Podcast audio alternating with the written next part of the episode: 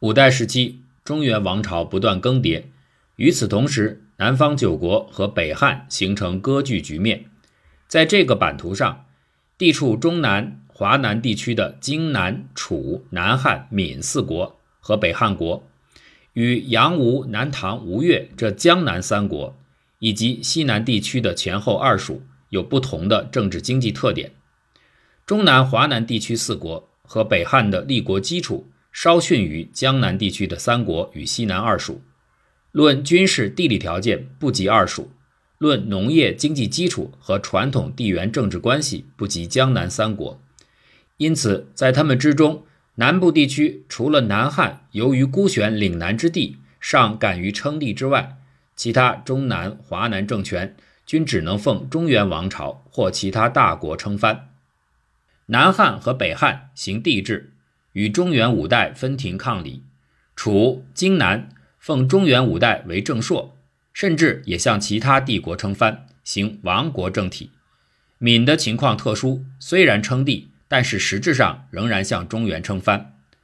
除北汉以外，中南、华南四国的统治均非土著，作为外来者，为了维护对辖境的有效管辖，四国开国君主均采取怀柔政策。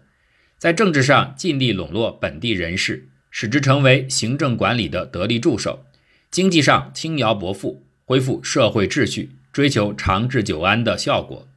但是到了继承者，除荆南以外，大多骄奢淫逸，在重商经济倾向的纵容下，陷入政治腐败的泥淖。南汉的开国君主刘隐，富好贤士，是时天下已乱，中朝人士以岭外最远。可以避地，多油烟。唐氏名臣折此南方者，往往有子孙；或当时世患遭乱不得还者，皆刻陵表。刘隐就充分利用了这个有利的政治因素，对这些人才辟置幕府，待以宾客。其建国立政、为国制度略有次序，皆用此数人焉。刘隐继任者高祖刘志，也就是刘演，政治抱负膨胀。闻钱镠册封吴越王，至耻称南海之号，乃叹曰：“中原多故，谁为真主？安能万里梯航而是伪庭乎？”于是，在后梁真明三年（九一七年）八月份称帝，国号大越，改元前亨，置百官，以梁告官使赵光义为兵部尚书，节度副使杨栋潜为兵部侍郎，节度判官李殷衡为礼部侍郎，并同平章事。又以唐太学博士倪曙为工部侍郎，所置百官基本仿照唐和五代的官制。刘志称帝以后，南汉政治陷入暴政深渊。刘志好行苛虐，致有刨落、哭涕、结舌、灌鼻之行，一方之民若惧如炭。为后自奉养，广务华靡。末年起玉堂诸殿，是以金碧翠羽。岭北行商，或至其国，皆招而视之，夸其壮丽。每对北人，自言家本贤秦，耻为蛮夷之王，又呼中国帝王为洛州刺史，其妄自尊大，皆此类也。他的继承人中宗刘胜，延续刘志的暴政，他率性荒暴，得志之后，专以威刑御下，多诛灭旧臣及其昆众，数年间宗族殆尽，又造生地狱。凡汤货、铁床之类，无不备焉。人有小过，咸备其苦。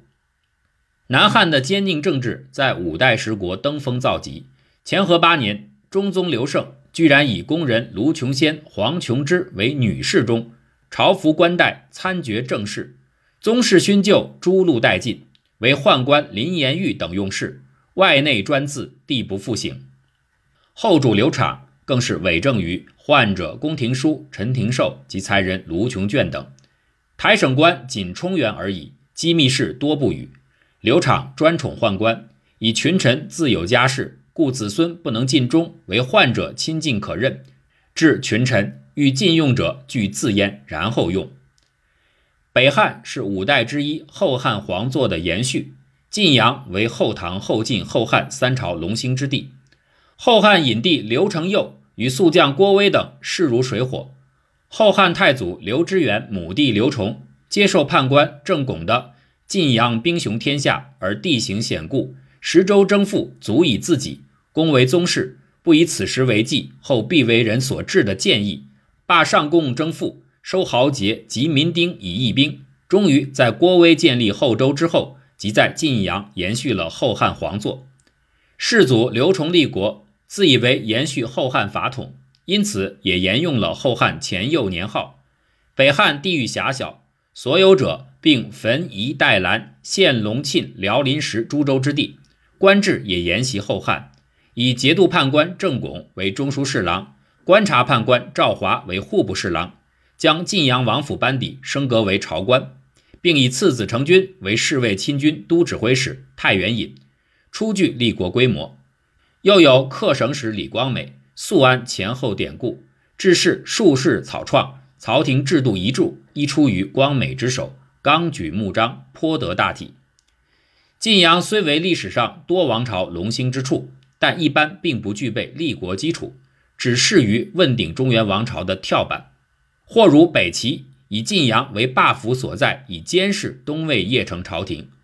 因此，北汉建国后就立足于依附契丹辽朝，与中原后周、北宋抗衡，且对自身实力有着清醒认识。睿宗刘承君曾向北宋太祖赵匡胤坦陈：“河东土地兵甲不足以当中国之十一，然承君家世非叛者，区区守此，盖据汉室不血食也。”因此，刘承君承袭刘崇的偏安国策，嗣位之后勤于为政，爱民理事，故虽兵革不息，而境内粗安。可见，同样是帝制，南汉、北汉各有不同。